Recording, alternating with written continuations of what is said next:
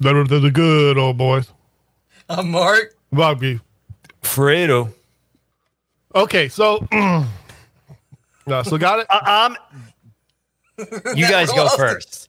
I was like, I'm insulted that two people think that that was my pick for a song. It's funny because before you came in, I, I I had I had never heard of this band, and so I said I, I had made the I had made the intro theme thing without even listening to it. So I said, "Hey, Fredo, while we're waiting, let's listen see what this is." And I put it on, and he goes, "What?" the Fredo's like, "That's awful." oh, it's it's good, but part um, so that's Carpenter Brut. Um, yeah, not a fan. that's kind of a, that's a, a partially a toast to Hellbilly Elegy. I, I know he really likes those guys, and um, yeah, it does. that- that- Yeah, it's in his wheelhouse. just for the great uh, uh, uh great X Files episode last last week, I thought it was um, I don't know, it was it was very uh cathartic. Um, does that word come from the Cathars? I don't think so. No, it's from the Greek catharsis. Okay. yeah, I mean, you know, there's sort of like these emerging words where people say like, uh, you, you know, he's acting very Caucasian, stuff like that. you know what I mean? Uh, you know, Yeah, well, there. mm, I can't. I don't even think I could say this, even though it's not a swear word. There's a word that comes from, I think, Norwegian that means you're cheap. Uh, it has no like uh, like historical connection to the N word in the United States, but it Yeah. sounds like it.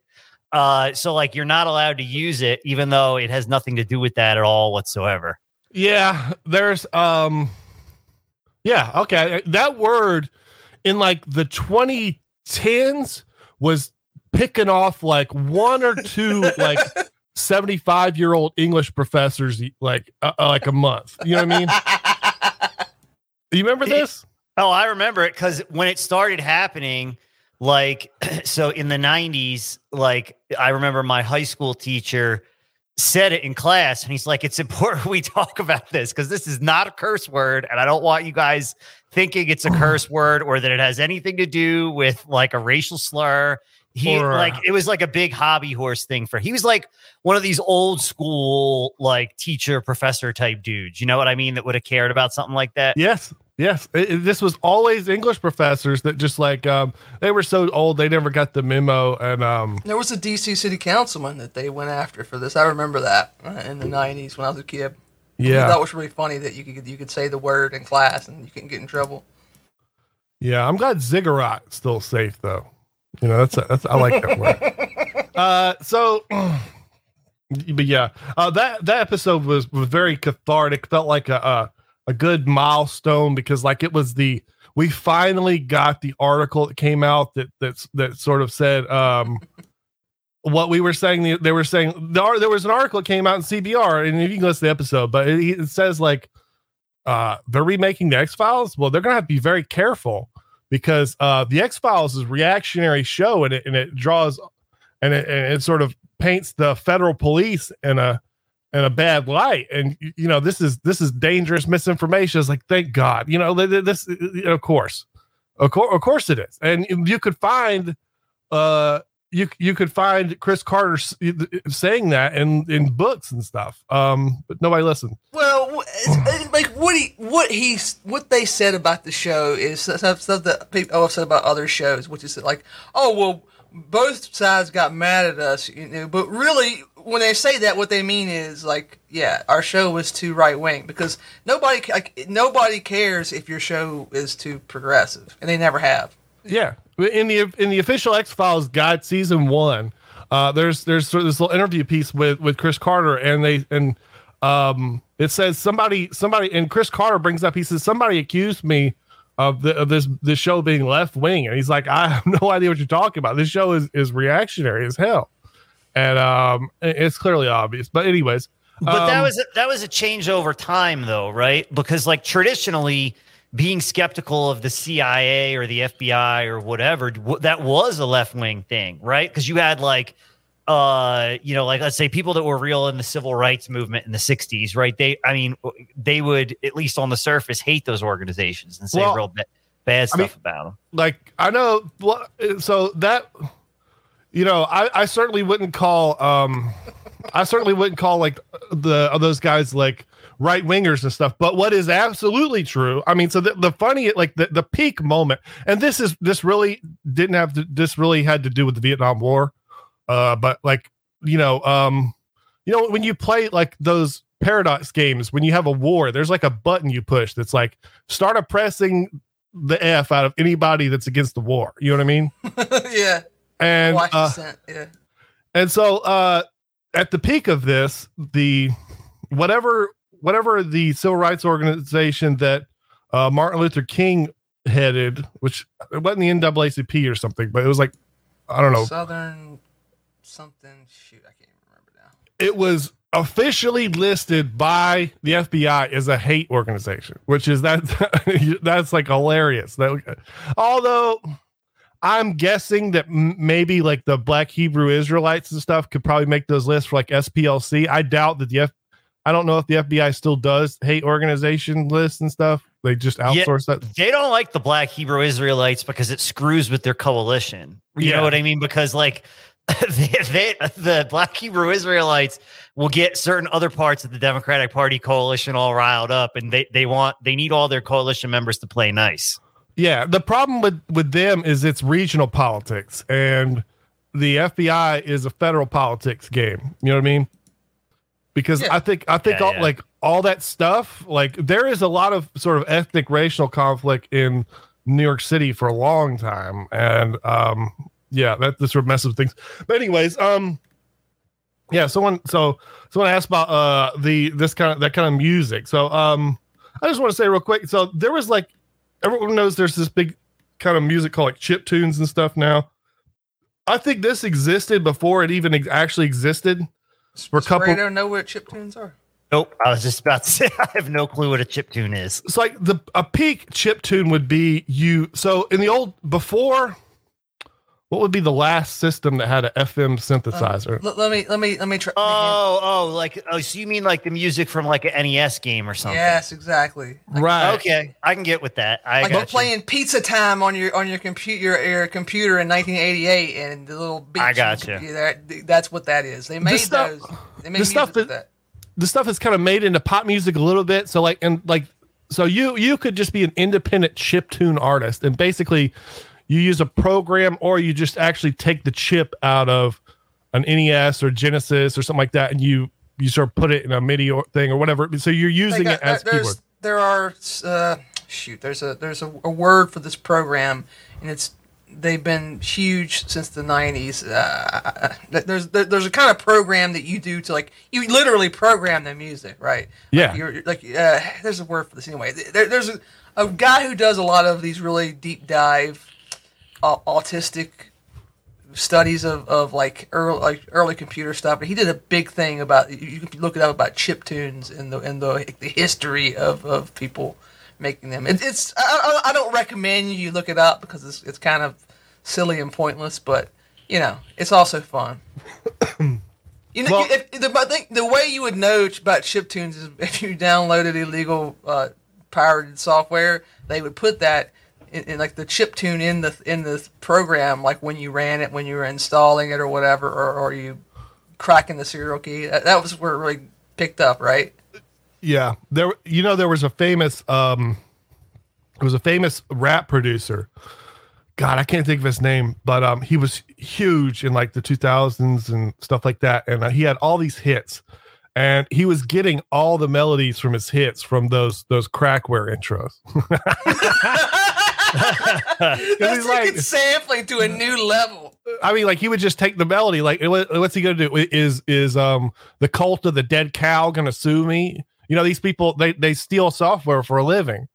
They also write some nice tunes. I, I don't know if you know what he's talking about, Fredo, but basically, we used to download pirated software. The very you'd open the program that that would crack the key.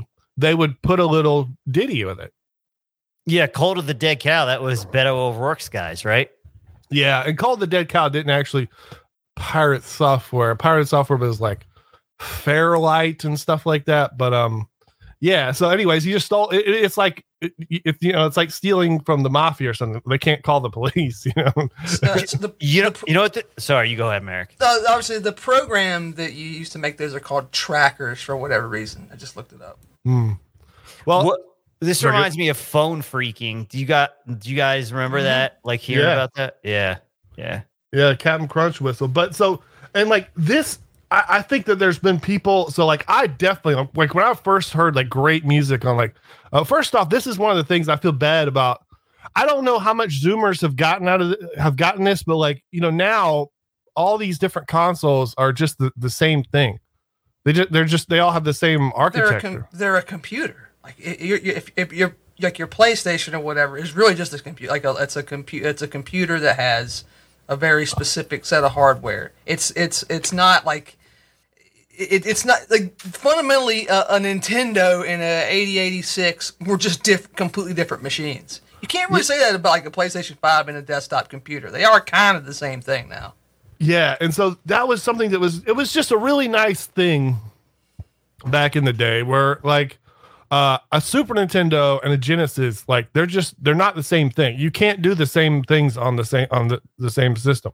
And this this goes on and on. And it's it's one of those things where like, you know, limitations produce uh I, I don't know they just have like a character of their own because they're they're just like in now they all generally they all will have like every single computer video game system from like each era will all have the same processor but then what makes it its own is like all all the add-on stuff. So that's like the 80 86 and you know all that that stuff like that. But anyways it was just a really nice thing. But i don't I, I like as soon as i heard that stuff like um you know i always talk about i'm this big gamer i love games. What i really like is i like video game music I, don't really play much games anymore but i like I still listen to video game music all the time. And I really like that just sort of really raw, nasty, like square wave sound from these like really basic, um, really basic chips. It's kind of like when when when guitar distortion first came out, people were like, wow, that's a really it's a really cool sound. Um, I remember like I wanted this before it was available. I remember like the first out like like what I really wanted like outside of chip tunes was like this real glitchy, nasty synthesizer sound. Like the first album I can remember where I got a lot of that was like the Nine Inch Nails Wish. That, I think that was the name of the album. You, uh, you guys into that? No. No, That was really nice. Electronic music or, or uh, what was that? Industrial, whatever that stuff was. Yeah. Yeah, that was really nice. And like the thing is, he like he was a huge gamer, and so this is this is the same. Like this is where he got that sound in his head. I t- there was a um I don't know if people could get up. There was a Atari Twenty Six Hundred game called Reactor, and it just has this like if you got the if you if you like got the ear for it, it's kind of like like in distorted guitar. I mean, it just sounds so good. Um, it was just a really basic game. That was that was where he got the that was where he got this bug in him because we we were all sort of wanting this. Uh, you know, he he of course made the soundtrack to Quake, and it was amazing. It was really good. Um, I know you listened to that, Merrick. Uh, listen to what? Quake One soundtrack. I, I'm going to expose myself. I never played Quake. What? I played Doom and stuff. But I never played Quake. How I never dare played you. any of the Quake games. You should you should remember that. I never I just never played it. Wait, for one thing, I didn't buy a I didn't buy a, a, a computer with like a graphics card for like a long time after. I could see that. Yeah. Yeah, if you had no graphics card, that that that could have that could have done it. Yeah, you didn't really need one to play um, that. I remember anyway- the first one I bought because I spent so like it was so, when you're young and you you're you're earning money like you know stuff like that hurts. It was a Diamond Viper card, and I was like so happy about this little piece of crap silicon that cost me like you know two days worth of my hard labor. uh, you know, That's how, hi- that's how going to the grocery store feels now. By the way, because prices. and in hindsight, um, 3D video was a mistake. it was. Uh, the video games they started to look like total ad, like all the pixel stuff was getting so beautiful Yeah. around the time like Sega Saturn and PlayStation and um, was it? Ultima Seven, I think, was just like a, a really good looking game. Yeah, d- I always thought the Neo Geo games looked good as hell. Like, you know what Oh, I mean? yeah. Like the way, yeah. Oh yeah. Um, yeah, people are saying Boltgun, the new 40k boomer shooter, is is like this. Uh, yeah, people were passing around this this sort of GIF of um, uh, one of this late late pixel era Street Fighter games called um, Pocket Fighter, and the the the caption was like uh, it was a woman. She was like, um, "This is how I approach a man," and like in the little GIF, it's just this beautiful art. And you know what makes pix- pixel art beautiful is that someone has to draw it. You have to have like an artist, like an artist that can like, uh, like a real artist, because there's no like in, when you when you do 3D graphics, you're just sort of it's there's no art. You you could just sort of you're just putting you're just sort of like oh this is the model of a clock. It's this size. This is how many this is how many uh sort of shapes we can add to it. But in, in this little beauty, you could just see how how and all these people got fired. All that stuff they just got rid of it. Like it basically Well, little, Yes, yes, they did, but that's back now because of like uh, of like you know Steam and that stuff. it is Pixel games are incredibly are, are incredibly popular, and uh, it's way for regular like regular people can. Can It is, but they just don't have the talent. Like back then, like they were paying. They they had like, you know, the most talent. They had like very talented people drawing this stuff. You know what I'm saying? Eh, I don't know about that. I think that I think that probably by now, probably by now. Here's the thing, man. I remember when uh, I can't remember which game. Anyway, it was it was the early days of like what we would call modding, and there were a lot of people who were producing stuff that was just legitimately better than the stuff that the studios put out. Because here's the thing. All right, if you're uh, if you're Wild Man astronaut Richard Garriott and you're doing Ultima 7 part 2 or whatever, you're on a you have a time constraint. Like very specifically, uh, you know, EA is going to break your kneecaps if you don't get your game out by Christmas. The guy who's like making whatever this passion project in his garage, he can do he can sit there and do that for 5 years. A lot of this stuff probably has more manpower put into it than and like was as for well, they have the talented artists. I don't know. Really? Do you think so? Like this, Yes. Okay. I, mean, disagree. like, I, I'm, I'm so like, you know, the you know, like the beeps and boops and like Mario Brothers, like, uh, you know, they're paying some. They like the person that was doing that, like, could like, you know, uh, was like writing sym- symphonies and stuff. Well, i- here, here's how I characterize this. And what was impressive about that was not what they were doing; it was the, what they were working with. And it's kind of like you know, getting to the moon in 1969 was hard. You were flying a plane that had like, a, sorry, if you're flying a spaceship that had the computing power of I don't know, uh, like like a, like one billionth of a cell phone, right? Like a, a, a modern calculator has as much processing power as this thing did, and you fly it all the way to to to the moon and land on it. Versus landing on the moon today, like yeah, it's still it's still not an easy thing to do, but with the technology that we have, it's going to be a lot less impressive. So like if you're making a pixel video game today, and like there are a lot of people on here who've made really pop, like really popular independent games where like there was just one guy he did everything. He drew the little pixels he did the music he coded everything. It was like his project all by himself. That's impressive for the effort but it's less impressive than like okay i'm the the japanese guy who has to try to figure out how to make mario be a character that stands out when he's like 10 pixels tall Yeah, yeah, I, I totally agree. That's that that like you you take a genius and you limit him to these pixels, beautiful things happens. But but yeah, I don't know. It was just a beautiful thing that these systems like so uh, these systems they had like a synthesizer. They had like a machine that that sort of created sound. They didn't just play sound. They had to create sound.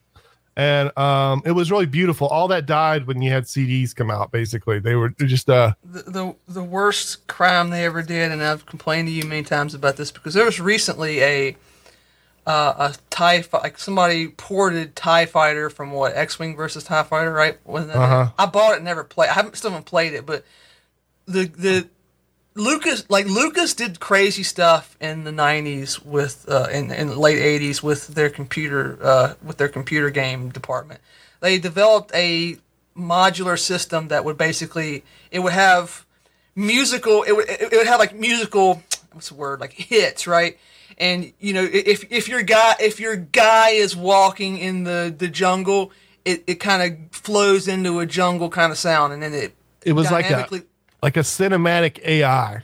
Right, and the game. The, so the game Tie Tie Fighter, which is like one of the greatest games in. in Somebody did a post the other day that was like post four of the greatest games ever made. And I put Tie Fighter on there. it, it it's got to be on there. It was amazing, and one of the things it would do is it would you know if you're in your little Tie Fighter and uh, uh, Darth Vader's uh, Star Destroyer comes in, it would it would like flow into this like dun dun dun, dun thing dynamically, and it would happen. It wasn't scripted or anything. When they redid the game and re-released it on CD, instead of they got rid of that system, which was awesome, and replaced it with just this fucking John Williams music track that played in the background, and it it just played the same shit no matter what you were doing. Uh, are you are you the last guy alive and you're trying to fight, uh, you know, 15 X-wings by yourself?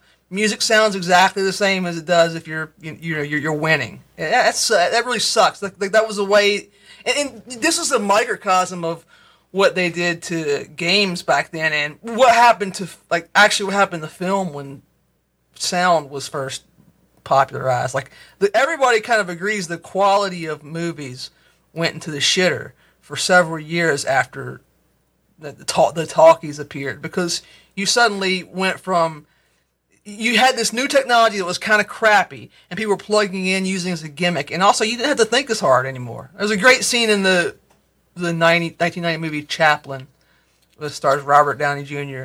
Where like he he spent he spends like a good t- ten minutes of the movie time trying to figure out how do I make this character this blind character think that uh, the the Charlie Chaplin tramp character's rich. Like how do you do that if she can't see and you don't have sound in your in your movie? Like you think about that for a minute. That's that's a tough thing to do. Like, you have to think up something really creative, and that's what he did. And that those limitations sometimes create better art and you know entertainment, games, whatever. I mean, in your life too. If you're you want to get philosophical about it, like you know, if you're gonna if you want to be all Marcus Aurelius. No, that's a beau- that's a beautiful point. I mean, you could really all bad movies now. You get these expository dumps of information. You know what I mean? Yeah, yeah. And if if if they, if like, wow, they're thinking, gosh, that would look really bad to have um you know like nine pages of of of, of crappy dialogue on, on you know written out on the screen. You know because it's it's a it's before talkie or whatever. I mean, one of the things I, I it's like if it, the one really nice thing about YouTube is you can go through and there are people who are like who just really love film and film analysis stuff. And I don't mean like the neck beard, like what are the implications of whatever in this. But like, there's this guy who who would do he would do like I guess 15 minute videos about just really famous directors, and he did one on Buster Keaton and even had some interviews with Buster Keaton, and, and he was saying that like one of the things that he did when he started directing was, know, back then they had the title cards, right? If you wanted somebody to say something in the silent movie, you had to pop up a little card that had stuff written on it. And he said, you know, they would do fifteen, like the average movie would do fifteen of them, and he would put like three in his, because the more, the, like the more you have to pop that little thing up there, you're failing. You've kind of admitted that you can't you organically tell the story for, for- in a way people understand. So you have to just throw this exposition at them. Now that's like that's a, real, a more obvious thing because you don't you don't want to have three seconds of dead air where people are reading crap on the screen. But that's what every popular movie does now, and like it's so paint it's so paint by the numbers. If you're watching like Marvel Cape movie, you can almost predict the dialogue lines that they're going to do, like the little snarky, like "Oh, well, that's a thing that just happened," you know that crap. If you're leaning on that, you're you know you're I don't know you you and I talked about this years years and years ago. You were way ahead of the curve on this. Like you are ahead uh, of the curve on a lot of things that you were saying they I think it was the, that Star Wars remake. You said they've really come down with a a like a, a template to make a movie that's that's okay, right? That, that like an entertaining movie that people will watch and pay money to see.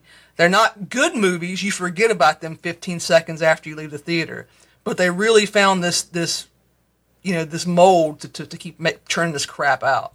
That part of the bell curve. They know it's not going to be like a disaster because you have to to make something truly great. You have to take the risk that it's going to be really terrible, right? Yeah. That, that that's look. I don't know jack about movies. You're the movie guy, but I just know that about anything else. yeah, like you have to you have to explain um uh Luke Skywalker and Leia and Leia kissing in your first film. Uh, uh, so y- yeah, I remember. I still remember. Like I remember this so well. I remember walking out of the theater watching Star Wars Episode Three, and uh, I wa- I was not bored at any point while I was watching it. But like, Wait, do you mean a prequel one? sorry, nine. Gotcha. Nine. Yeah. Good catch. So nine. So like, yeah, if I was watching three or something, I would be sort of, oh, I'm bored now. Oh, look, uh, but nine, I walked, I remember I got I, like the movie ended. I had to, I had to sort of book it or whatever, but like, um, movie ended. I stand up and there was this moment where I was like, um, like I felt like I was a cat. I had been a cat chasing a laser pointer for the past two hours.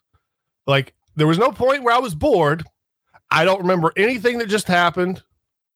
You know what I'm saying? It was just like I, I uh, uh, like like I was like I don't know. Like I was it, it- I, I, like I was um they could they could have been like You- programming my brain with propaganda or something, but like I wasn't bored. I don't remember any of it, and I'm out. Is nine a Disney one without George Mm-hmm. Lucas? Yeah, that was it's, the first one. The first one was out them. By the way, our, our boy Big Al uh, helped. That that guy I was talking about who makes YouTube videos. It's called Every Frame a Painting.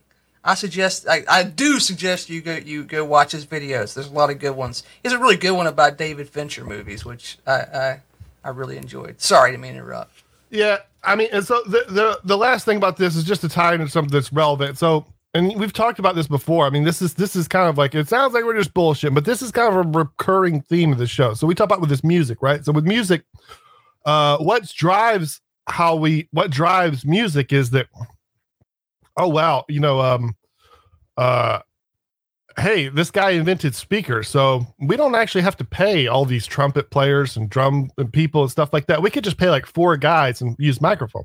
Oh, that's great. And then you know later it's like we don't need to pay four guys. We could just pay like a guy with a guitar or a DJ or something. And this sort and you know I, this isn't like a. I'm not saying we have to. This this is the point where a leftist would be like we have to destroy the the the capitalist system so that this doesn't happen. Because you know why is this happening? Because it's it's money. I mean i mean it's it's not like a, it's, there's not an evil conspiracy. So i worked in a bar. I worked with the guy uh, that that sort of booked bands. And it's like well do i book uh, a six piece band or a guy or one guy with a guitar? Well um i have a lot i have a good chance of losing a lot of money if i book that six piece band and nobody comes out. Uh where I, i'll be fine with the one guy. Um and so that sort of drives and you know the obvious thing here is ai and everybody knows it so this Yeah. is this is the been the, the the you know it's weird like in the old days i think when you have sort of primitive labor organizing it was like we'll go on strike and the thing is like we want health insurance or money that would be generally how this how that would work right i don't think there was a lot of Yeah. like obscure requests and stuff. And then now you have like a, you know you have these bullshit ones where like uh you know we're uh we're the writers for the onion and we're gonna strike until there's there's drag queen story time or some bulls like that. You know I, I don't know i don't know how to deal with that. But now you have like so uh the the latest writer strike and they're they're not wrong to do this. You know they're they're thinking the same thing we've been talking about. They're thinking why do i want to pay all these writers be a lot cheaper to pay an ai now and people are saying like well it's not going to be as good the thing is that don't matter that doesn't matter uh making money there's cost and there's cost and profit There, there's Yeah, I mean al- that's why they went to reality TV. You know the Yes. story behind Yes. that, right? Because it just didn't cost them anything to make. yes we we might talk about this a little bit. The next we're we're hopefully getting back into the into the uh, studio with our boy Hellbilly on Thursday, and we want to talk a little bit about the strike. Uh, you know, that reality TV came about because this was a, th- a cheap and easy thing you could do when you we didn't have writers. The, the I think it's act there's actually a da- oh, that's danger because it doesn't really matter. But like there's a there's a possibility this could be much much worse with the, with the AI stuff. And here's here's a, a good example of it. You guys have heard, probably heard about this like little scandal that pops up every once in a while when people remember it. There's a there are YouTube content creators that make kid stuff, and they're basically I don't know if they're literally AI generated yet, but they might as well be. It's just like here's Captain America and Snoopy, and they're dancing, and it, it, it, it makes no sense. But it's just like images and, and things are happening that involve characters that kids know.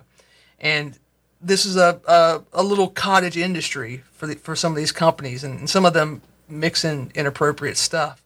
But if you think about how people interact with media now, and you can't really say TV and movies because a lot By of the way, the funny thing about that is the only reason those survive is that they uh, they get the algorithm does them on play next. They say you just watched a video on Spider Man. Well, here's Yeah. more. Spi- yeah. Anyway, Yeah, yeah. Here's Spoderman. Yeah. Uh, the thing is, people don't. Okay, if if it's 1950 whatever, and you're going to the movie theater, you paid good money to go see to go see a film. You might there might be a couple films you're going to watch it. That's what you're doing. It's an event. You're going you're going out with your friends or your girlfriend or whatever to to watch a film. You you you're interacting with that media in a fundamentally different way than if it's 1970 something and you're watching something on TV. You might not be paying complete rapt attention to the stuff on TV, you know, network TV. As time has gone on, that's gotten much more.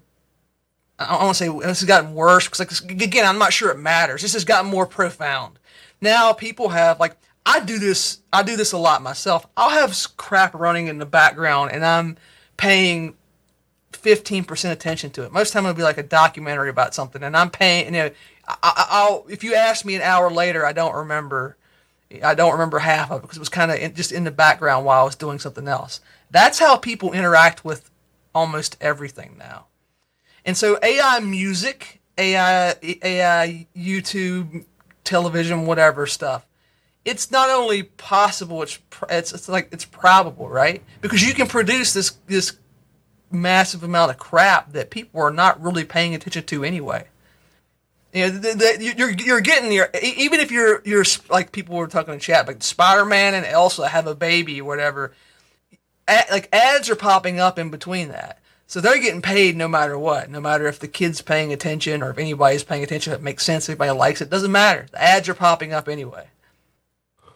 Yeah, um, yeah. I, I want to get to stories real soon. So I just want to do a little quick bit on Stalin because I had some fun. I've been looking at Stalin stuff, and Stalin's a big topic today on Twitter. And like, there's it's just there's fun. So, um, I mean, since, before we before we move Sorry. on, just one uh, uh, some someone Weabu Judas just said AI is already funnier than the current Simpsons writers.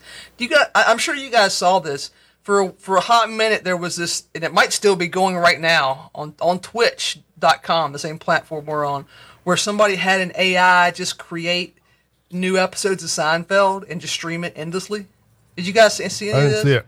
It was like you know a 16 like they were like little pixel images of like like they're walking around like little you know 1990 pixel characters and like interacting but it's all ai generated nonsense. And people were sitting there it was one of the most popular channels on twitch for a while. People were just watching that shit not no it's not.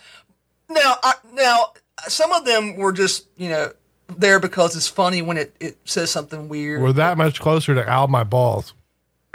yes exactly. Yes the idiocracy world Yeah. sorry anyway so back back to comrade stalin i apologize Okay, so Stalin is back in back in the news, and I just always felt like I'm the only person that's like understands this as like a story, and like because first off, you there's like um there's like the Stalinist guys on Twitter and stuff, and they're like Stalin was a great um uh was a was a great statesman, and we can read the things that he write and build a great society. I'm like you don't understand, like you, you don't get it.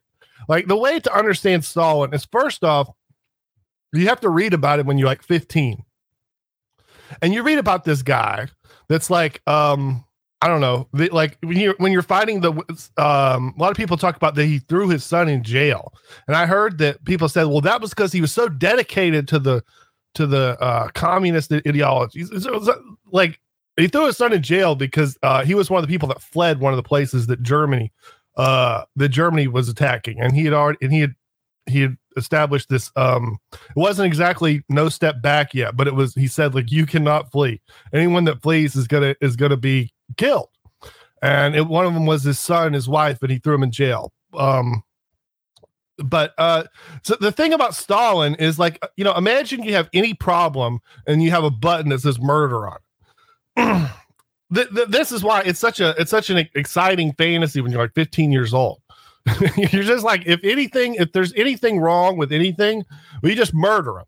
You just kill them. And like, so and like, how does this happen? Well, this happens because so I don't know. So Stalin didn't come from. He's not like he's not like Lenin or or uh, the Trotsky. He was a criminal. He was a he was a bank robber. He he dropped out of school. He's just a thug. like, and it's this is what's so funny is this is what happens. This is what we'll see as, as as America goes on. Is that you have these like really bullshit systems like you know, people get awarded a bazillion dollars for this or bazillion dollars that, and there's anarcho tyranny, and you have all these like sort of bizarre bizarre like uh it's it's just it, it, like when you have people like Trotsky in charge of uh these things and, and it's just you know it's just this completely bizarre system of like anarcho tyranny stuff you have people like this that sort of uh like imagine putting um El Chapo in charge of Harvard or like he gets like a mental management job at Harvard I mean, he's going like these people aren't ready to deal with someone like that. Now they're they're sort of like uh, because the society is, is sort of well ordered and stuff. You like these people are sort of kept out of positions like that. Generally, people who are sort of like there are people that that that aren't like that aren't like uh normal people. They're they're savage. And uh, I don't know if you've seen like um the other day I was uh, uh I always occasionally like to see who's been eaten in the last year, like for cannibalisms. There's always like every couple months somewhere in the world somebody gets eaten and normally it's like the most bizarre thing in the world except for mexico. In mexico there are people that will eat you just to like they're not really into it. They just want to send a message. They just want to like you know what i'm saying? Like cartels. Yeah. Yeah so like i don't even count them. It, uh, it's not like a, a german guy with a fetish or something. It's just like a uh, they just want to be crazy. They're not doing it for the love of the game. This is a stratagem for them. Right. So you put some, you put like a like a psychotic murderer in charge, like of all these these like dumbass poets and and and really and people who I'm sure like uh you know I'm sure uh Trotsky would be would be better at managing a bank than, than Stalin because Stalin just kills people. That's what they. That's what criminals do. That's by the way, that's what they do in in the Mexico gangs. Uh, and it was even more like exaggerated in the Soviet Union to some extent because the early Bolsheviks were just coffee house perverts, right? Yeah. And like then you put it would be like here's I mean not quite this extreme, but imagine if Stalin went into a DSA meeting, like yeah. he would be he would be running that shit pretty quickly. Yeah, and half of them would be dead because there's like he you know this this is the button kill button. I was just reading about the Winter War, and like uh, everybody knows the Winter War didn't go so well but it's like, um, hey Stalin, we did the we did our first offense. It didn't go well. It's really cold, by the way. You know, it's like 40 below in the the the you know, like the uh, the border between Soviet Union and Finland goes up like damn near to where Santa Claus lives. I mean, it's really it's really cold. And it's the winter war. And they're like, hey, this isn't going so well. We're trying to he's like, oh, it's not going so well. We'll just kill everyone that, that's involved in it and put people there. We'll just kill like, hey, well, you know, Stalin, I'm not sure how we just kill him. Just kill him. Just keep kill like and he's just like uh I don't like I like if you're if you're like I'm a Stalinist and and this isn't like part of your deal, like I don't know what you're talking like th- th- that doesn't make sense. That like uh if, if murder isn't like uh if you don't intend to murder to be your currency, then you ain't really a Stalinist. I mean, what are you talking about? All like you, you could tell like all his sort of like communist ideology and stuff was just shit he just made up on the moment. He's like, oh, damn, we might run out of people to murder uh, in this war with the Germans. Uh, now it's time for family values. No more abortions. Everybody has to have 10 babies. That didn't come from him reading Karl Marx like you, you don't like people don't understand how uh, don't don't understand that other people don't think like they're there are people that are just effing savages. They don't they don't care about any of this bullshit. You know what i'm saying? Absolutely. Yeah well i mean this so people by the way just pick a fringe ideology if they like some of these type of people because they think they could get ahead in it. You know what I mean? Like it's a good. It's just a a method for them to like get power or jump to the front of the line or or whatever. And that's why like some of these dudes will start off with commun. Well, I mean Mussolini, the original fascist, right? Start out as a communist. Same like kind of idea. You know what I mean? Yeah, his dad his his his dad ran like a communist newspaper. He took it over for a while. Yeah, um, yeah. I don't know. It's I, I just want to say that like if if you're not, and by the way, you're probably not like that if you're read if you're reading these these books about guys in World War II. You know what I'm saying? Uh, if you're like that, if you're really like Stalin, you're probably in jail. well, I mean that's the that's the the trick to revolutions, especially that one, is that suddenly moves are being made and a complete monstrous person can get power and you know flex that muscle and and you whoops millions of people are dead. Yeah they definitely can. And i i think you know some of this stuff like um like people acceleration and stuff on the right because one thing about the situation that we are in right now is it's completely stifling. Like there is an opposite of of like of chaos. And that is just like um that that sorry good in that order? No but there's like the uh what's what's the book everyone used to uh it's almost considered a faux pas to talk about in politics with the uh, it's like the most famous political book in the last hundred years. The um, the guy that wrote it, I think he was in the Spanish Civil War. Ingsoc. Oh, 1984. Right. So 1984 is like a very ordered society, right? I love how you Ingsoc is the thing that you that you're able to pull out uh, of all that. That's in, that's a deep dive. That's impressive. Like you, you know, a lot of people who talk about that book have never read it. Like you just yeah, there you go. yeah, it, it, must be the pork rinds. Um, I saw people talking about it the other day. They were like, "Did you know people?" Out, this guy was like, "I don't live in the South, and I went to the South. Now they had this thing called pork rinds. They like, have pork rinds. Aren't I, pork rinds everywhere? I, maybe maybe they are. It, it, it sounded like from the comments that that is a particularly Southern thing to just eat them on the reg. Hell yeah. I, I mean, and by the way, like, I, isn't everybody trying to get rid of carbs and stuff? These shit yeah, ain't got no say, carbs. Like, yeah, yeah they got huge when keto became big. Yeah. Yeah, compare them to like potato chips, which they're kind of like people kind of eat instead of that. Like, yeah, it's. Yeah. I think people are, are they don't they start out with they don't get the right. I'd say start out with sweet heat or queso. They're they're they're, they're awesome.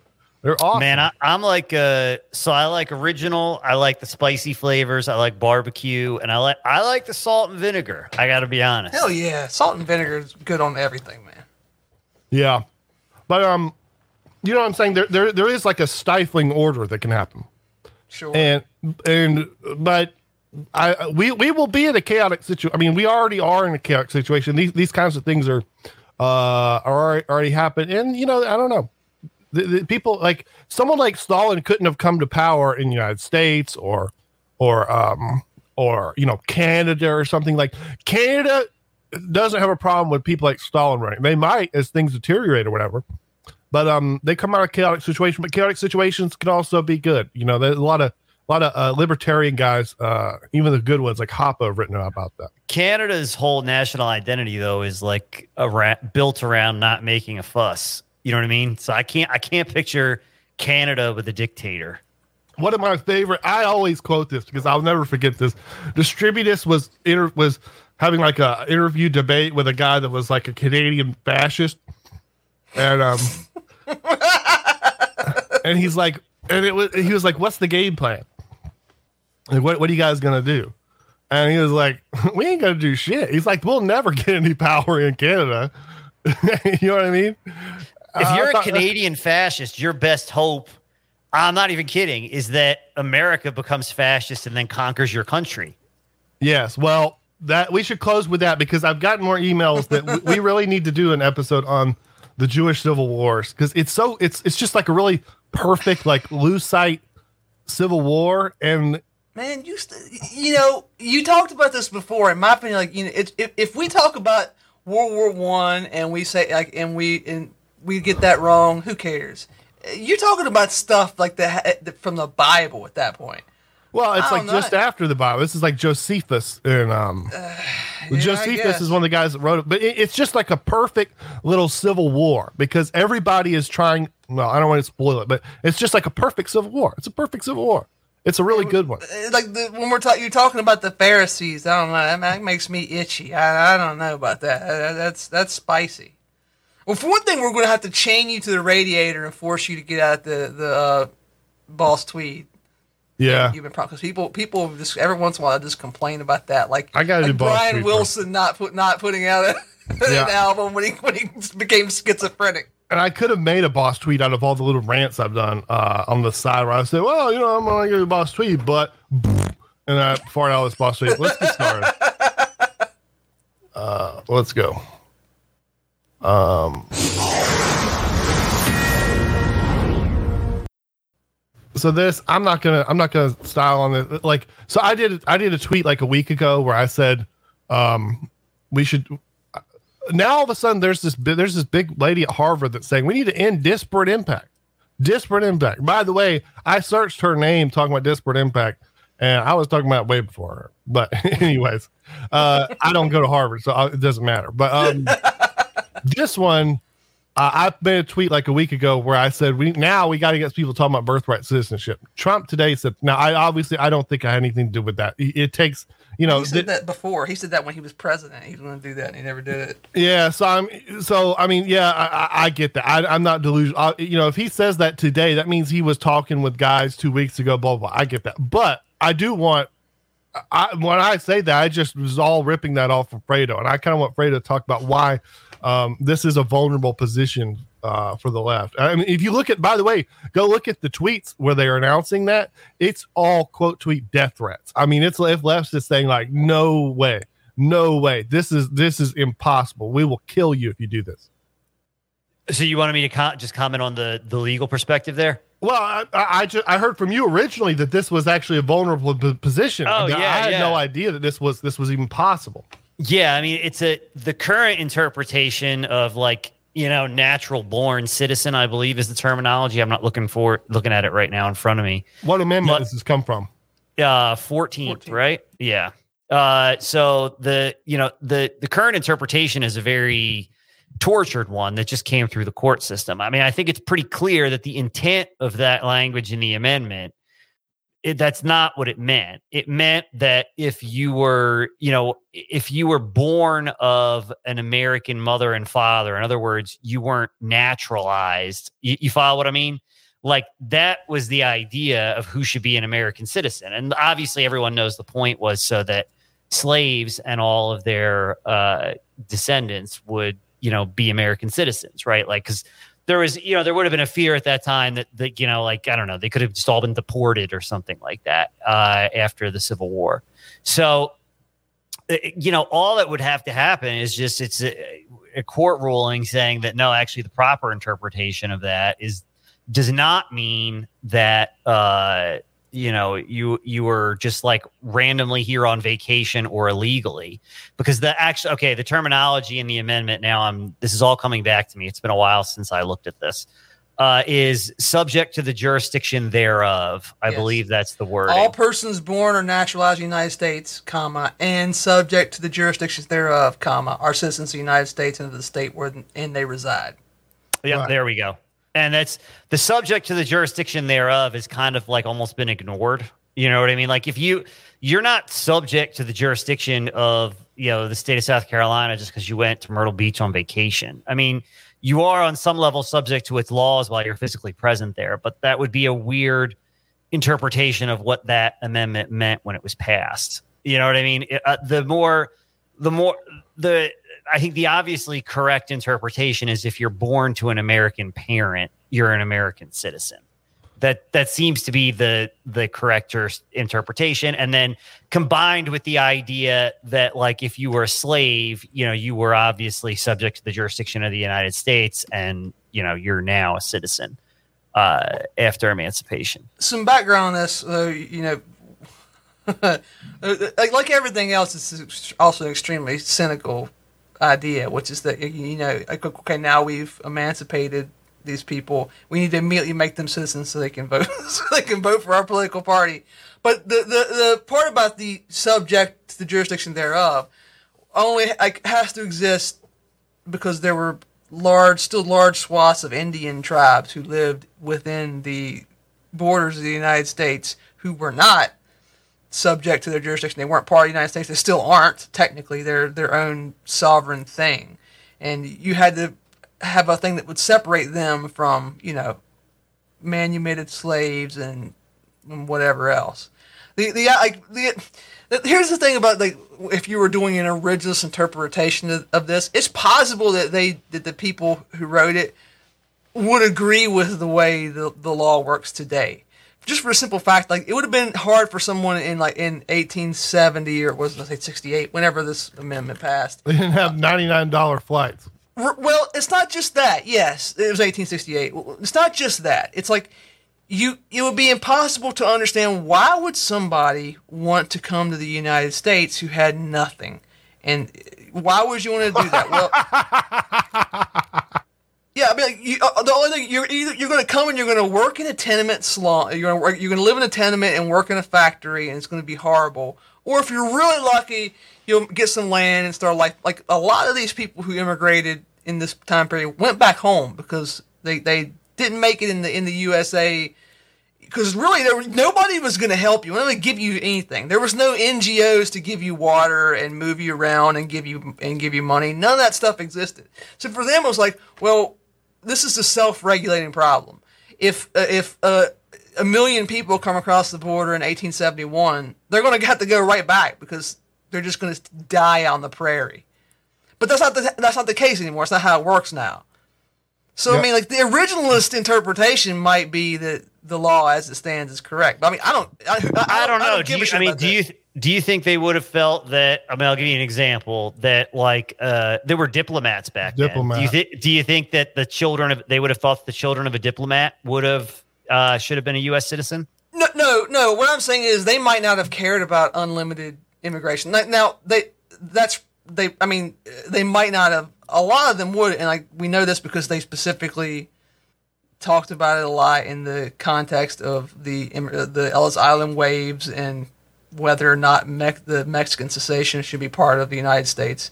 So they, yeah, like most of them did care about that, but I'm just saying they might not have considered this concept a nightmare the way we do because they lived in a completely different world. He's talking about social programs.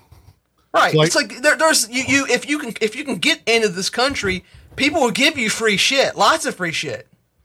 Yeah, that just didn't exist before, and there was a lot less. There was a lot less reason to come here. The only reason you come here was because you lived in really terrible circumstances. You could, and you could work in the same way that like you know illegals work today. But the difference is you there was no George Soros guy paying uh, paying for your rent. There was no Section Eight housing. You were living in the absolute worst conditions. Yeah, the best, the funny version of this is um, uh, my backup plan for life is uh, if things don't go well, I'll just go commit armed robbery in Norway and turn myself in. Because yeah. life in a Norwegian prison is better than a lot of places in the world, and the, you don't, you know, it doesn't. It's free. you know what I mean? You could be anybody in the world. You could go to Norwegian prison. It'd be awesome. There, that, that sort of incentive doesn't exist during like the Great Great Depression or something like that. But the important thing is what Fredo is saying is you can just through the magic of legal interpretation, you can say actually, it because it says uh, jurisdiction thereof, only people who are actually American citizens having a kid makes that kid a citizen, and you could just do that tomorrow. The Supreme Court could do that tomorrow, and and really, I mean, you could do it by executive order uh to the you know to the Ooh. to DHS. Now yeah. you'd get sued immediately, but that's what you want, right? Well, to get well, it in front of a court. I was going to ask you how how do you even get this in front of a in front of the Supreme Court? I guess yeah. you just answered. He could have done this. He, he talked about it. He never did it. He could have done this at any point in time. He never did it. So like when him him saying he's going to do it again, I don't. Who cares? He said he was going to do it last time. He had the power to do it. He maybe he you know looking back, perhaps he should have done that instead of you know in, uh, thinking up a new platinum plan or whatever. Yeah, but it's, I mean, to answer your question though, Bob, it would be an executive order directing ICE to no longer consider those people citizens. They would probably So you would, pro- I mean, if you wanted to be successful in court, you would have to do it on a go forward basis, right? Like you couldn't be like, oh, well, you know, going all the way back, you know, 30 years or something like that. It's just, it's not going to, that's just not going to fly. But Sure. if you did it on a go forward basis, uh, yeah, I mean, the NGOs would sue you right away and you would get probably pretty expedited review up to the Supreme Court level. And there you go. Do you think this court would rule would rule that way? Well, let's think about it. I mean, I think Clarence Thomas would. Yeah, I think that. Alito would. What's up? Alito too. Yeah, I think Alito would as well. Past there is where it gets kind of janky. You know what I mean? Like, obviously, uh, the women aren't going to vote for that. Uh, and then, you know, you're looking at uh, Roberts, Kavanaugh, Gorsuch. who- Gorsuch. Yeah, who am I leaving out? I'm leaving out one. And that's it, right? Because it, it, it's it's Alito, Thomas, Kavanaugh, Gorsuch, and then Barrett was one of the Trump. Oh, Barrett. Sorry. Okay, yeah. So when I was saying the women, I was thinking of the three liberal women. So yeah, Barrett. So Well, yeah, I, I, thought, I don't think she would either, though. I don't think Barrett would either. it's, tr- it's tricky. Barrett might be one of like the, you know, there is like a a, a, a, a movement's not the right word. There's like an undercurrent that within what uh, I'm going to do the bog beef thing. Who's the guy who wants like the American Catholic Empire guy at Georgetown or whatever, whoever he is? Yeah, like she might not be on like that Vermule type thing. You know what I mean? Like, so I don't know. She's got a How bunch that of all like. plays Does she have a bunch of Haitian kids too? that She got? does. Yeah, yeah, yeah. She So does. No, she's not going to do that. trying to trying to figure out if if she's uh Deus Vult Catholic or or Liberation Theology Catholic. yeah, I mean, there you go. But I mean, so if you put all the women on one side, that's four. So you would need to get all the all the fellas, so to speak. Roberts, And I, Roberts ain't going to do it. By yeah, the I- way, I, I don't know if you could get all the fellas. by the way, Trump gave that guy a job, Who? Vermeule. Oh, yeah. Like he's shitting all over him. Um, but uh, anyways, um, so I don't know. It's it's uh, uh, hopefully maybe both both guys can sort of step up and say this would be a be a thing to do. Um, which is sort of the idea. By the way, I mean, uh, if we get if we get into blow by blow on this, I don't know who brought this to my attention. I think it was Merrick. Merrick was like, you know, we got seven more months in this primary. Yeah, I, I've been I've been saying that over and over. I've been saying to people in real life too. Like they'll get excited about like you know you understand it's seven months until the first the first primary vote. Oh, Not man. not even like you know not even Super Tuesday. We're talking about to the first chance that you get to weigh in on this. Maybe these motherfuckers ought to pace themselves a little bit because they're getting buck wild Uh, yeah, already. I saw the um the first one where I was like, man, maybe I should sort of lean out of this a little bit. Was uh Loomer posted that uh DeSantis' wife faked having cancer? I was like, no, that's normal. It's kind of normal for an older age. We haven't had that kind of like just blood sports politics in a minute, have we? Well, Trump's first Trump, run. yeah, Trump's first run around. Yeah, Yeah, he was talking I about mean, he people's said Ted wives and Cruz's stuff. Ted Cruz's dad k- killed Kennedy. yeah. So I mean, I, well, I don't know, maybe in a primary or something. But I was like, so th- that's that. I mean, that didn't shock me. That's politics stuff. But like, I mean, you know, you want to save that one for the for the for two weeks out or something like that.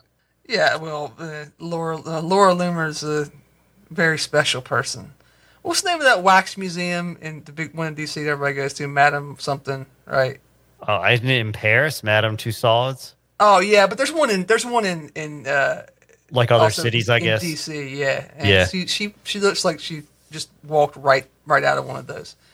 And I'm, I don't understand what that is. That's uh, is that like foundation or something like that? I, I don't. We, we, we need we need a woman's uh, opinion on this to to finally understand like why does her face look like that? I mean, it's surgery, isn't it? Is it?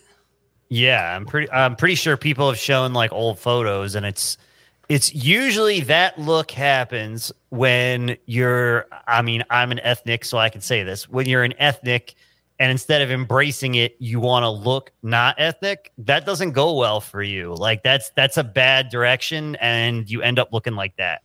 Yeah. Um. This is something that the um. You ever see that guy that tried to uh change his race to Korean? Yeah. it's easier make a guy look like a woman than make somebody look like a different race.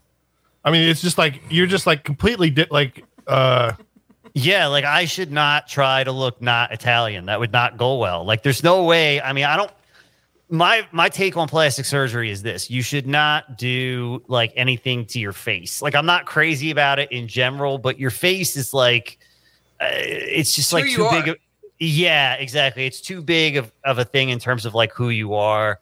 I guess I there are probably some exceptions I would have to that, like in extreme examples, like if you have a cleft palate or something. But like beyond that, you know, you shouldn't do things to your face. That's when stuff really goes awry. Bog beef, you nailed this with the, that little like the line you laid out that one time, and I think about it every time I see somebody with bad plastic surgery now. It's like some people would rather look ugly than look old, right? Or or you know, and you could replace old Yeah. with whatever. They'd rather look like a freak than look like, you know, whatever. Yeah, yeah, it's that's that's what it always is. Um, yeah, it also makes me think of there's this sort of uh the thing with Mr. Beast. that There's sort of like people's look in place and time, like um, you know, you know, uh, getting back to German World War II tanks. German World War II tanks are really small, and uh, the thing is that wasn't a problem when you're dealing with people that came out of the Depression in Germany. Uh, they're they're not tall people, and then you have like um people like Mr. Beast, some whatever is going on with his face, you see people like that now, but the people, whatever, ha- whatever's going on with it, it's not genetic. It, it's like it's whatever material conditions. Environmental. Right, and then the and the the other big one is that there's people you don't see pockmarked people anymore, especially I mean especially like celebrities and stuff because of I'm guessing because of Accutane or whatever. I assume just like Accutane, better makeup, combination of stuff. I don't know.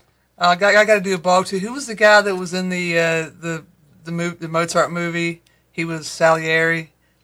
He he was like the most famous actor with the with the big pockmarks ever, right? Uh, what about the bad guy in Cobra? I gotta make a run for a drink. Yeah. but- The Yeah, poor but I- Brad's got me. I, I wouldn't I wouldn't say that he was quite on the same level as as uh, you know uh, the guy from Amadeus. Damn, I can't remember his name now.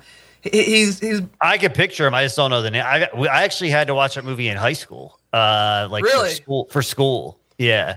well, not, So not, not. Edward James Olmos though. Although another great one, uh, great like especially when he's young and like Blade Runner, you can really see the Danny Trejo has got the pockmarked face, but that's because he's a bad guy. He's, I saw an interview with him once where he was like, when he got rich, he asked his wife, he's like, "Should I go get my face cleaned up?" Meaning, like, should he have like you know surgery to have his like pockmarks taken care of? And his wife was like, "Are you crazy? That ugly mug is what gets us paid." He's like, "You got to keep that forever." F. Murray Abraham was the guy from Amadeus. And by the way, Stalin's faces was, was pockmarked, and they always um because he got it from smallpox, which that's another one.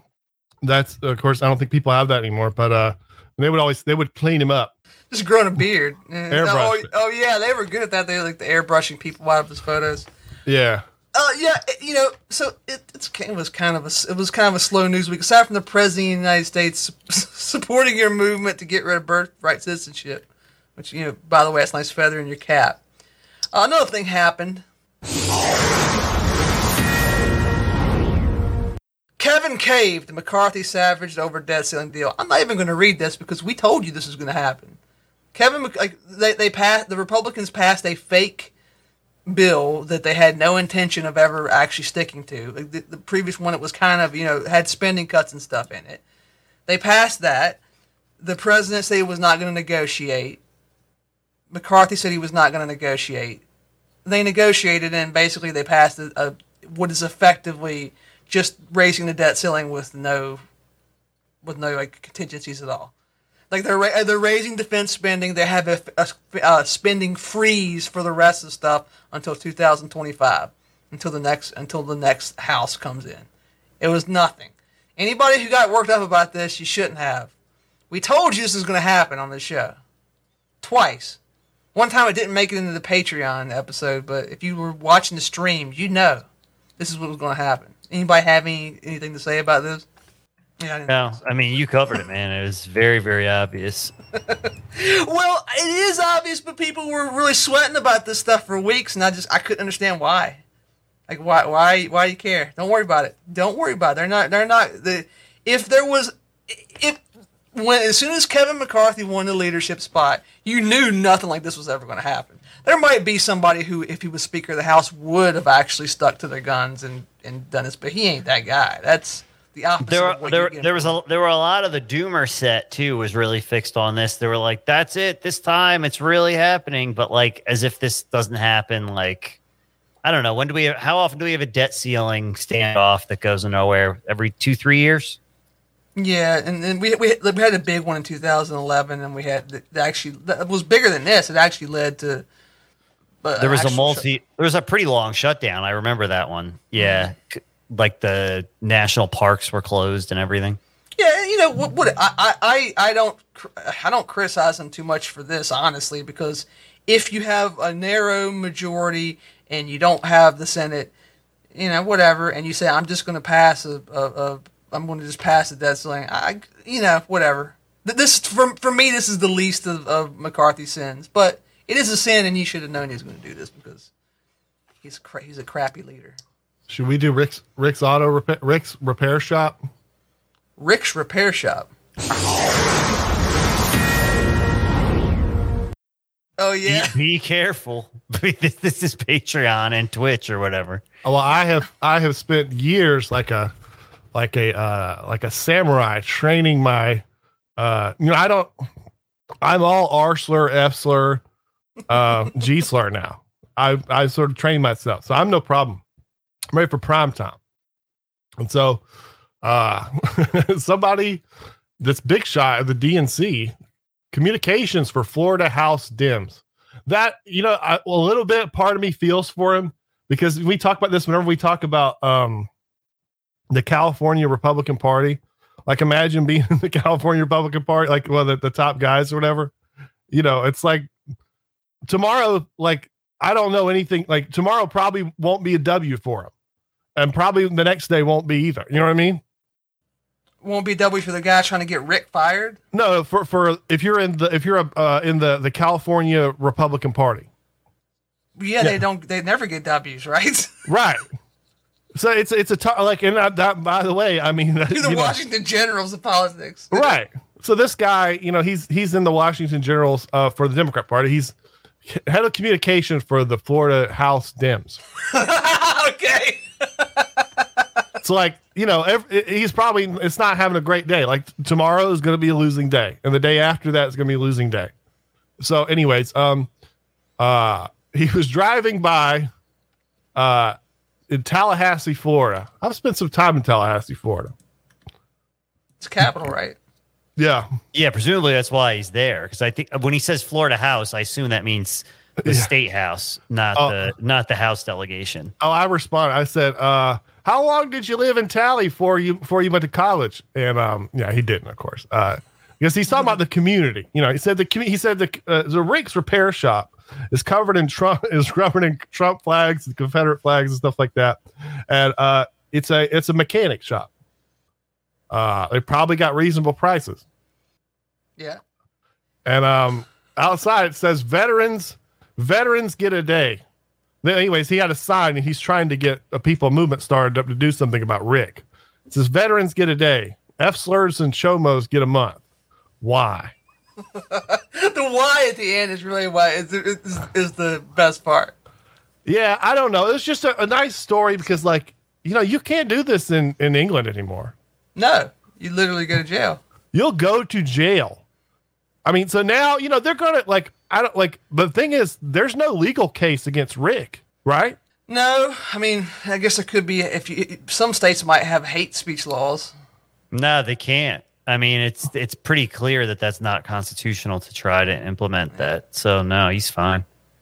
Yeah. So I mean, r- regardless of how you feel about the story, and maybe you want to, uh, maybe you want to, you're against Rick or whatever, but just remember, this is the only country where uh, we could even have this conversation. There's a lot of debates about the First Amendment and, stuff, and like, yeah, it's true. You know, the piece of paper doesn't protect you, but the piece of paper is a symbol of the uh, the idea that that's like essential essential quality of the American people You know what I mean? Like this is just a way. People have ways they certain ways they behave. Right? Germans are a certain way. British people are a certain way. French people are a certain way. One of the things about being an American is like the free speech is a cultural attribute. It's not just this the law. Now you could say that's going away, and it, and it doesn't necessarily have to stick around forever. Like we do strongly believe you should be able to do this. Right. At the point we're at right now, so like you know, maybe if, like so right now, if he was to if you go to someone else's property and you were to deface uh pride flag, which people have gone to jail for this, that would not be considered hate speech. And you know, if someone came and defaced Rick's sign, they probably wouldn't go to jail. So, you know, that's the kind of stuff where people talk about, but you know, Rick Rick can do this. Rick Rick can do this. And I don't know, it's um the state's not involved. There's just there's people on Twitter that are saying Rick's bad, and Rick is saying his mind. That's just kind of a, you know, we live in the greatest country on earth. Yeah, Gringo Texan put this very well. Clearly stating your cultural values prevents them from being easily subverted. Yes, and you see this. This is why they squeal at, at people saying what Rick is saying. If you say, you know, eh, yeah, no, actually, I don't like LGBT stuff. That's a problem because if you say that, then if you don't, if that's left unspoken, and this is this is like a huge problem with a lot of things in our country over the last Yes. 20, 20, 30 years. It's that like we to be polite, we just didn't say certain things about certain people. We just you just didn't. You don't you don't bring it up. It's not nice. But when you don't do that, what happens is the people who lie and make up bullshit, they're the only ones who who are putting anything on the record. So people believe it. They can you can come to crazy ideas about human behavior, about sexuality, about crime, about whatever. Because you're the only game in town. The other people are afraid and you know, this is unfortunately this isn't changing. There's a you know, Ted Cruz put out a tweet what's it today or yesterday saying like you know there was a anti a, a uh, uh, gay anti-gay law in Uganda that has to be stopped and he hashtagged it with LGBT. Like you're you're one of the big shot social conservative Republicans, right? That's in theory who you are. Eh, But you're like you're uh, it's really important to you to protect LGBT values. Well, you know, what are you even doing at that point? Yeah, and by the way, around the world, which I mean, so this is something that the United States is taking L after L on this. I know people don't believe this, but there is a international realignment that is going on right now uh, with China, uh, Iran, Russia, and all these countries are they're tired. If, if you look at me with that gay shit is what they're saying. if you look at if if you imagine yourself as Erdogan and your interactions with the United States, you can understand why these countries are like, why? What's the point of this? See, the thing is, in old times, this sort of standard because the thing about international relations is that like the idea is that you don't live in that country, right? So I don't live in Uganda. So like whatever's going on in Uganda is important to me as far as like how it affects me to a certain extent. There's always a, there's always like if people in Uganda start doing start doing things that were completely outside of the bounds of history and stuff. Like let's say in Uganda they started eating people. Or they start eating kids. Back on eating people. E- they start eating kids or something. Well, you know, we you could say, hey, this you can't do that. Like uh, that that's that's a little too far. However, this is sort of like if things that are just sort of in the span of things like um uh I mean uh, you know the biggest example here is uh tell me one of you people uh want to uh go to war with Japan over eating them whales. You don't. You don't. You don't like them eating whales, but you don't live in Japan and you kind of and you know Japan Japan needs just needs to keep pumping out that uh tentacle porn and sushi and you're like whatever goes on in Japan's not not that important to me. You know what I'm saying? Yeah, they also do enough. I mean, I don't know. I don't want to go on a tangent. I don't bother me that Iceland and Japan do whaling because like they're not doing it in a way that's going to make them extinct, so it's fine. Yeah. Um so the thing is like you don't live there. And so like this is remember this is different. It's different than talking about where you live because you don't live in this place. So the things that like piss you off about if Uganda says, "You know what? We're to we're not going to sell our batteries to the United States anymore." Then you go, "This is an outrage. How dare you? We might need a regime change, you guys." But when you say like, "Hey, well, you're um oh, you guys are the wrong religion over there." or you, you're in, uh, uh, you know, you're like, that's like, um, what are you getting out of this? Like, how, how does this relationship work? You better be offering them a lot. You better be offering them a lot. And I think a lot of these countries are saying like, the United States' foreign policy doesn't make sense. Now I know that there's there's like a long game version of this, blah blah blah. But uh, I I I, don't it's know. A religious war. That's what it is. And like and by exporting this, they make themselves stronger domestically too. Well, the I- question is, why is Ted Cruz taking part in it? I mean, we know the answer to that. It's the same thing with Mike, Mike McCarthy because they're uniparty cowards and they don't believe in anything. I heard someone say this is a long game thing because um, uh, homosexuals will be foot soldiers auto- automatically uh, aligned with the the Western government. All I gotta say is, uh, you ever heard of Ernst Röhm? Not automatically. It's, it's not automatically. You know what I'm saying? Merrick, you're wrong about one thing. You said that like Ted Cruz doesn't believe in anything. He he he does. He actually believes in. He went to Harvard, so he believes in all the same stuff that people that go to Harvard believe in, which fair, is fair that. point. Yeah, Ted Cruz, I think, bothers people a lot because you know he can be suave when he wants. He can be not suave, but he can be persuasive uh, guy when he wants to be. You know what I mean? Well, yeah, it was his job. He was a big shot lawyer. Yeah, and, and specifically an appellate lawyer. Yeah. Yeah, but I mean like top tier. You know, a really, really uh, uh, persuasive guy. I didn't know that. So he was like courtroom guy. He argued before the Supreme Court, didn't he? Wow. So yeah. Uh, Oh yeah, I by, uh, by, sorry. By the way, I almost, I almost forgot. Uh, 1024, 24 minutes past the hour. We got a we got a wreck east on Santa Monica, backed all the way up the Harbor Freeway. Speaking of which, uh, there was a traffic. there was a great story. Uh, it's it's not great for radio, but uh, today uh, there was a car chase or something uh, on the Florida Georgia line, and someone you ever see in movies where they hit they hit the ramp they hit the uh, there's a like a certain kind of trailer that carries a lot of cars and trucks, and it has this sort of deep ramp on the back. You know what I mean? Yeah, I know exactly what you mean. Yeah. Well, you know, some bitch looking at her phone or something. Uh, they hit the ramp perfect. They hit the ramp perfect. They hit a ramp, one of these ramps perfect. Like Uh, a Dukes of Hazzard jump, yes. perfect. yes, it's incredible. It's cr- incredible. Um, yeah, so I don't know. It's bad. It's not good radio, but yeah.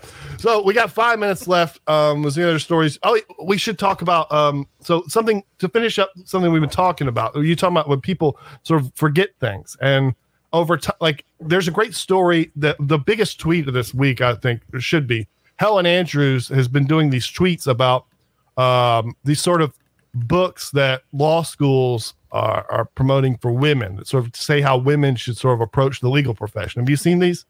Yeah. Unfortunately, yes. Right. And they all they all sort of uh they basically tell you like, look, like rule of law is just some bullshit or whatever. Just you have no there's no there's no like it's basically saying just do anything to get ahead. There's no such thing as honor or or or or right and wrong. Just do anything you can to get ahead. Blah, blah, Or blah. or or objectivity or impartiality or all these things that are supposed to be cornerstones of the law, right? Right. And so what's like like what happens with this stuff? And I know a lot of leftists think about this is that the people that write that they didn't really believe that when they wrote that. They were I mean, you know, they wanted they want progressive things to happen and stuff like that, but um they still would sort of have weird feelings about sort of making moves like that. Do you know what I mean? The, what happens is the first generation of people is like, "Eh, what if we did this? What if we did this? And and it's and there's a kind of a wink and a nod, and and it's not really exactly hundred percent telling the truth, and it's a little puff, a little puffing out your chest, and They're just staking out the edges. That's all they're doing. You know what I mean? Right. What, it's simpler than that. Like if you were, let's say, you were a boxer and uh, you put a, a, if we're gonna do like a Looney Tunes thing, you put a horseshoe in your glove, right? You you do that because you want that competitive advantage. You don't want everybody to put horseshoes in their gloves. That would make things worse for everybody. And this is what this would do. What they wanted was to say, here's an excuse for us to behave morally, and we're, we're laying this out as is actually moral, so we can feel good about it. But yeah, they didn't want eh, they didn't want everything to be like this. But the problem is once you once you pop that once you you know open that up, you open Pandora's box, and everybody behaves this way. It life sucks. Right. Because there's because you, everything's completely arbitrary. The literally the rule of law is over. There's like there's no conception of the West without rule of law. It can't exist. Well, it, I'm sorry, it can exist as like as like frontiers like we've had in America in the past, but that's definitely not not the way people want to live currently. World of Gore. Um, yeah. But- So we, we, I've always, we've always had this thing that's like the, the secret memo problem. And the secret memo problem is this, is that lots and lots of leftist stuff, because the arrangement of their coalition is, is like, well, we're going to, we're going to do this vanguardist action, right? So we're to, we're to, um, this, is- and there's a wink and a nod and things that are sort of like understood under the table. But the problem is that that goes away quickly. And like these people in this, this the, these women that were being article that were in this article, they don't know all the stuff that Marcuse knew and stuff. So if you tell them this stuff, uh, they're not going to. They don't. By the way, they just don't know all those wink and nod and and, and, all that kind of stuff. They're just going to accept this uh, as it is. There's nothing to stop them. There's like the thing is, Marcuse sort of got like an ordinary education where he was taught these these these sort of uh, basic conser- basic values and stuff that a lot of people had. But the people that are going to get this, they didn't have that included in the things. Because what Marcuse is saying is, hear me write down all these words, and this explains to you why I should be outside of the rules, and you should give me power, and I should rule over the thing that you've made, and we'll just keep it the way it is right now. It's like we're gonna, ha- like you know, we're uh, a republic, but you're gonna make me king, and I'm gonna rule through fiat, but you're we're still gonna st- be the exact same place, which is literally impossible. It's kind of like in, it's kind of like an open marriage, right? Like you you can you can have something called an open relationship, but it's not the same thing. Once you once you do that, you're not doing you're not involved in the same behavior. You don't have the same relationship between each other that you did before. And and, and, and the and the results for what they like you know the the Marcuse ideas and what these women are saying are the same. What what these these all every one of these articles had these little uh, these women who went to law school and like they repeated their new religion. And like it was like it was a it was like a she was a um uh, summa cum laude or whatever at the Princeton whatever whatever law school it was. She's like oh yeah I don't really care. We we don't really need to focus on the rule of law. We need to just figure out ways to make sure that our political party wins every election through the law. And you know you you you can behave this way and they're going to because this is how they were taught. And they don't they don't understand the consequences of that and, and uh I mean, like The you- you- consequences are people like Stalin, by the way.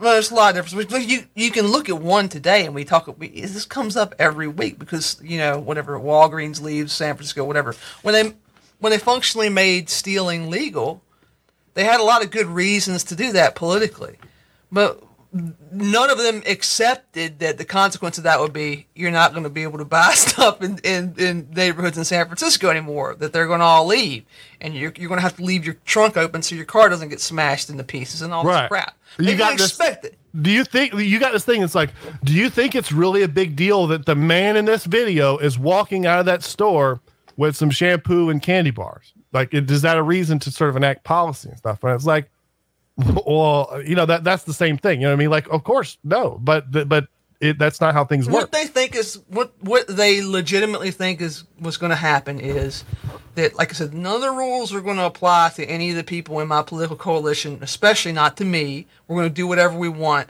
but we're going to have you know the the there's going to be a freeze frame, and we're going to continue living in 1992, and we're going to have the same standard of living and all this stuff. It's all going to be the same, but we're going to cheat while we're doing it. And you just obviously that doesn't work. And if you're like if you're uh if you're a mature a mature adult person, you'd understand that. Like if you don't if you don't you know if you don't wash the dishes in your house, you're gonna get uh you're gonna get E. coli, right?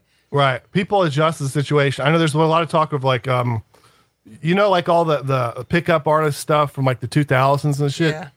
You know, if you try that now, like uh, all these, everybody's heard of this stuff. Right. you know, like uh, people sort of adjusted that re- to that reality. It's sort of like uh, the United States is going to bring our military. and We're going to bring uh, bombs and and and, and planes and, and tanks and stuff. It's like, well, you know, actually, we'll just do guerrilla fighting. Uh, there's a second aspect to this, and no one really likes to talk about it, but uh, I'll bring it up because Lord Glubb, uh, he's actually Sir Glubb. You're on borrowed time, by the way. Yeah, I know. Sir Glubb in his you know book, The Fate of Empires. I've I've I love this. I love this. It's a little book. Every you should read it. It's barely even a book. It's almost like a pamphlet. He just lays this out, and he says that one of the signs that like you're in the the, the late stage of decadence and you- you're going down you're going down that you're wearing the silk slippers on the stairs down is that women suddenly have all this political power they didn't have before and and he's they're not because constitutionally a woman can't do these jobs. It's like that doesn't happen in places where like your culture's making moves and it's expanding. That's not a thing that ever happens. Never, never in the history of the world.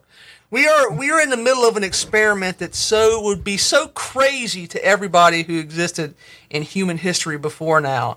It would have been like a joke.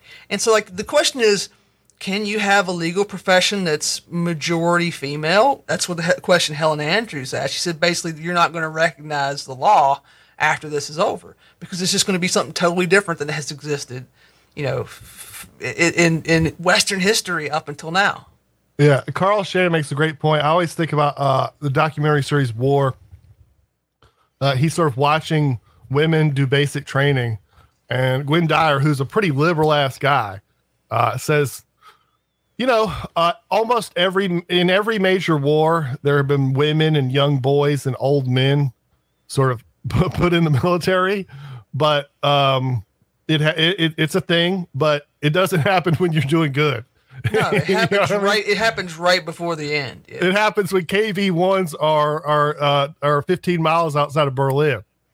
Is Yeah, when you, yeah, yeah, yeah, and, and I mean, you can't you can't say, well, this is fact because this is how it's always been because things do change. You know, there's the agricultural revolution, whatever. You, things do change. there's the pill. yes, the the it could we could have entered if, if you go by the, like the the dominant process of thought in the world today, it's that we've ascended to a new level where like.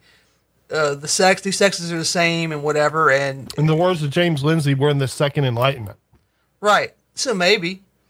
But on the other hand, I don't know. Things don't seem to be going great. And I, I, I, I don't know. You would wonder if you hooked if you hooked that girl, the, the girl who was the, uh, she graduated with honors and she was given the commencement speech. If you hooked her up to a lie detector test and you're like, do you really want to be a judge? And I don't mean like, do you want to you have have political power that you can use to rule on behalf of the Democratic Party? Do you want to do this job? And if you explain to her what the job of a judge or a lawyer really is, do you want to do that? Do you think that she that she would want to? I don't think that she would. I'm sorry, I, I've got it. Um, in World War II, uh, things are not going amazing, and uh, Himmler, who's kind of a nerd, is begging like, "You got to make me a, a general. I want to be a general. I want to lead men in combat." And Hitler makes him a general, and like three hours into it, he's like, "This sucks." He's like, "You have to, you have to like, uh, you know." There's a lot like it, you, it, but you don't just sit around like like um uh you know just sort of bar like there's a lot of work in being a general it's not an easy job at all Yeah, and when you're losing a war, like if uh, if if you looked at uh, like this American Civil War, the turnover that Confederate generals have because they got killed on the battlefield was huge compared to the North. And like the same way in, in a lot of war, in a lot of World War II, like German, there were German generals getting popped off constantly. oh man the the best part i was watching about the the des uh what do you call the desert war africa africa campaign Yeah, And, um, Torch. they were interviewing a guy that was a tank uh, it was a tank commander for the germans and um and by the way up at this point they, they're just slaughtering the americans uh, and he they said like so they're talking about this battle and they said they interviewed him about each of these battles he says this battle he said what what orders did you get from rommel he said the only orders he gave us was follow me and he drove his tank at the very front i was like oh that's bad that's what's bad you know that It's like that's Homeric, yeah. yeah, yeah, yeah. You got one order. Follow me. Yeah, that's the thing. You know, war doesn't wasn't work that way anymore. I was very much enjoying this, and then I was like, "Oh yeah, uh, Rommel's gonna fight Patton. Rommel's gonna fight Patton," and he doesn't. uh, he his his tank gets uh, Rommel's tank gets hit like uh, and they get him out of there before, uh, like in a battle before he would have met Patton. We were sort of robbed, most epic showdown. You know what I'm saying? Hector and Achilles. Yeah, hell yeah. Yeah, we didn't get it. I know Fredo said, um, if you want to get out of the, uh, if you want to get on the injunction against the pistol brace rule, you can donate to the National Firearms Policy thing, which I would do, but uh, I've already, I've already uh, done my thing. I've already turned, I already uh, turning my stuff for the free for the uh, for the free one, free uh, short barrel rifle. Yeah, the, the short story on that is the current injunction, uh, which is t- temporary still, but applies Thank to all. God we got an injunction finally. Yeah, but it, it big, covers big props to those guys. it cover it for sure. It covers all members of the FPC. So what the FPC did after the injunction was issued in that way was they opened up the, it's their membership to anyone who donates twenty dollars or more. Uh, based. So no, where's the NRA on this? Are they, are they connected to the NRA? No, uh, they're more rad. They're one of the more. I, radical's not the right word because like it's not. I'm not like an anti NRA person. Like some people are like that. They're like, oh, you know, the NRA doesn't go far enough. All these organizations sort of serve their purpose. You know what I mean? Mhm. Like Right. the like NRA NRA. does the more moderate stuff. You know, organizations like 2AF do the more will defend the more VCDL. extreme stuff. Yeah, right. Like these, they're they all serve a role and they're all important. Yeah. Whenever people go really, really far with the NRA hate, I get the impression they're a Democrat that doesn't want them donating money to Republicans. Yeah, that's a, that's actually a good point. That's probably part of it. Or they're just like an anarchist or something, and they don't like that the NRA plays in the system. You know, which is stupid. Yeah, but yeah, that's it. Um, that's it, guys. Merrick's on in the doghouse, so we got a short show tonight. Good night, everybody. Have a good night, everybody. Making their way the only way they know how.